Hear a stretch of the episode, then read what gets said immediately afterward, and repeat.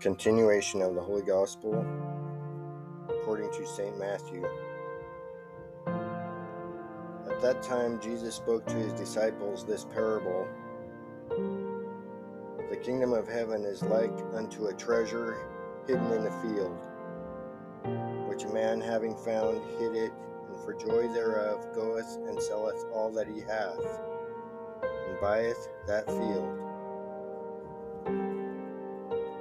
Again, the kingdom of heaven is like to a merchant seeking good pearls, who, when he had found one pearl of great price, went his way and sold all that he had and bought it.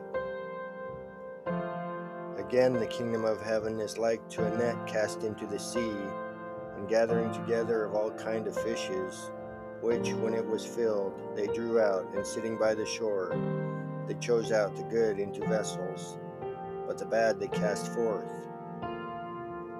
So it shall be at the end of the world.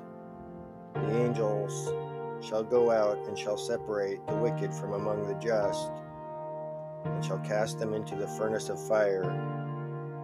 There shall be weeping and gnashing of teeth.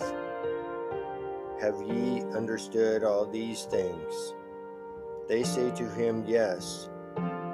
He said unto them, Therefore every scribe instructed in the kingdom of heaven is like to a man that is a householder, who bringeth forth out of his treasure new things and old.